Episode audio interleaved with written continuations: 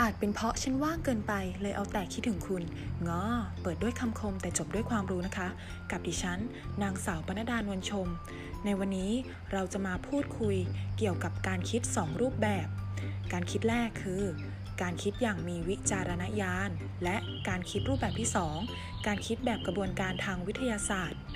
เดี๋ยวเราไปฟังกันเลยค่ะ การคิดอย่างมีวิจารณญาณ critical thinking เป็นการคิดที่กันกรอง ไต่ตอง แล้วว่าดีทำให้เกิดความคิดที่รอบคอบ สมเหตุสมผล ว่าแต่เอ๊ะ มันคิดอย่างไรล่ะ เริ่มแรกเมื่อมีปัญหาต่างๆ เกิดขึ้นเนี่ย เราก็ต้องตั้งเป้าหมายว่าคืออะไร มีวัตถุประสงค์อย่างไร จากนั้นเราจึงประมวลผลความรู้ หรือข้อมูลต่างๆ ที่เกี่ยวข้องมาพิจารณา เพื่อให้ได้แนวทางที่รอบคอบ สมเหตุสมผลนั่นเอง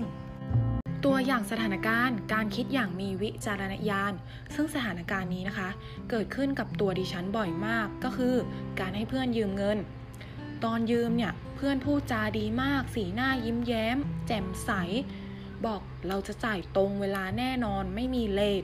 พอครบกำหนดคืนเนี่ยหน้าไม่รับแขก พูดจาแย่มากอารมณ์ไม่เอนจอย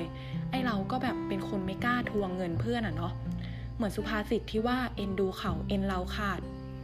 อะเราก็ต้องคิดแล้วว่าเราจะรับมือกับคนที่มายืมเงินครั้งต่อไปยังไงหนึ่งก็คือเราก็ต้องหาวิธีนำเสนอ ความช่วยเหลือในรูปแบบอื่น เช่น การแนะนำงานพาร์ทไทม์ให้เขาทำสองตั้งกฎชัดเจนว่าไม่ให้ใครยืมเงิน บอกเพื่อนให้รู้ไปเลยว่า เราจะไม่ให้ใครยืมเงินเด็ดขาดทุกกรณี และเราจะไม่ใจอ่อน 3. ขอเวลาตัดสินใจ ตัวเองไม่รู้จะปฏิเสธยังไง เมื่อเพื่อนมาขอยืมเงิน ในบางครั้งเงินมากๆ เราก็ต้องขอเวลาตัดสินใจใน 1-2 วัน เพื่อใช้เวลานั้นไปหาคำตอบปฏิเสธดีๆ 4. ให้เงินเป็นของขวัญบางครั้งการตัดสินใจไม่ให้ใครยืมเงินเนี่ยเราอาจจะช่วยเหลือในด้านอื่นๆ เช่น ในช่วงวันเกิดหรือเทศกาล เราก็ให้เงินเป็นของขวัญเพื่อความสบายใจ 5. อย่าเปิดเผยเงินส่วนตัว อย่าอวดเงินตัวเองเด็ดขาด ว่ามีเท่านั้นเท่านี้ ถ้าคนอื่นรู้ เวลาลำบากเขาจะมายืมเงินเรา คุณผู้ฟังคงได้รับฟังสถานการณ์ที่คุ้นเคยนี้เป็นที่เรียบร้อยแล้ว ดิฉันคิดว่าสถานการณ์นี้เกิดขึ้นกับทุกคนแน่นอนค่ะ ก็ลองเอาการคิดอย่างมีวิจารณญาณไปใช้ในการแก้ไขปัญหาดูนะคะ ต่อมาค่ะ ประโยชน์ของการคิดอย่างมีวิจารณญาณนะคะทำให้เราเนี่ยมีความสามารถในการคิดที่ดี คิดได้กว้างขวาง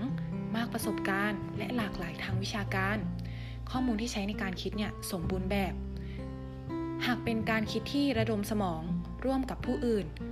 ผลการคิดที่ได้เนี่ยจะได้การคิดแบบไม่มีที่ติ เพื่อไม่ให้เป็นการเสียเวลา เรามาฟังการคิดตามกระบวนการวิทยาศาสตร์กันเลยค่ะ scientific thinking คือกระบวนการคิดที่ใช้การแก้ปัญหาหาคำตอบ หลักสำคัญของการคิดนี้นะคะ คือการคาดคะเนคำตอบ เอ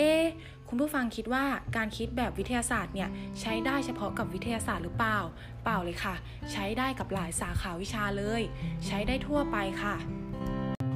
ขั้นตอนการคิดตามกระบวนการวิทยาศาสตร์หลักๆ เลยนะคะ ก็คือมี 4 ขั้นตอน 1. ปัญหา 2. ตั้งสมมติฐาน 3. ศึกษาค้นคว้ารวบรวมข้อมูล 4. สรุปผลได้คำตอบที่ถูกต้อง ชีวิตจริงเนี่ยมนุษย์เราก็มีความอยากรู้ มีความมโน เราก็จะยกตัวอย่างสถานการณ์การคิดแบบกระบวนการวิทยาศาสตร์ เรื่องใกล้ตัวเราเลย คือ เราทำนายโชคชะตาตัวเองได้หรือไม่ ก็เราอยากรู้ว่าจะเกิดอะไรขึ้นบ้างในชีวิตเรา ในอนาคตของเราเราจะได้เตรียมรับมือถูก เตรียมรับมือได้ทันท่วงทีการทำนายโชคชะตาเนี่ยก็มีอยู่ในหนังสือทั่วไป แต่ว่ามันถูกต้องน่าเชื่อถือมากน้อยเพียงใดล่ะ โดยเราก็ต้องตรวจสอบ โดยใช้การคิดแบบกระบวนการทางวิทยาศาสตร์ มาตรวจสอบความน่าเชื่อถือ และความถูกต้องของการทำนายโชคชะตา ของหนังสือเล่มใดเล่มหนึ่งซึ่งสถานการณ์เบื้องต้นเนี่ยอาจนำมาดำเนินขั้นตอนได้ดังนี้ 1. จากสถานการณ์เนี่ยปัญหาคืออะไรล่ะ 2. ในปัญหามีปัจจัยอะไรที่เกี่ยวข้อง หรือสัมพันธ์กับปัญหา 3. คาดคะเนคำตอบและวิเคราะห์คำตอบออกมาว่าเป็นอย่างไร 4. นำปัจจัยที่เป็นเหตุมากำหนดความต่างในการหาข้อมูล และนำปัจจัยที่เป็นผลมาพิจารณาว่าเก็บข้อมูลอะไร 5. กำหนดขั้นตอนหาข้อมูล 6. ทดลองแสวงหาข้อมูลที่กำหนดไว้ 8. นำมาสรุปผลได้คำตอบออกมา ประโยชน์ของการคิดตามกระบวนการวิทยาศาสตร์นะคะ หลักๆ คือมีความสามารถในการคิดด้านต่างๆ ซึ่งเป็นที่แน่นอนอยู่แล้ว ในกรณีที่การคิดแก้ปัญหาแบบ กระบวนการวิทยาศาสตร์เนี่ยก็จะได้ความสามารถในด้านทักษะต่างๆ เช่น การสังเกต การวัด การจำแนก การจัดทำสื่อที่มีความหมายที่ดี การคำนวณ การควบคุมตัวแปร เป็นต้น และสิ่งที่ได้รับอีกอย่างหนึ่งคือ ลักษณะนิสัยที่ส่งเสริมในการคิด การเป็นคนที่มีความพยายาม มีความอดทน การทำงานเป็นระบบ เป็นขั้นตอน คุณผู้ฟังก็ได้รับฟังความคิด 2 รูปแบบที่จบลงไปแล้ว หวังว่าคุณผู้ฟังจะเข้าใจ และสามารถนำความคิด 2 รูปแบบนี้ ไปใช้แก้ปัญหาในชีวิตประจำวันดู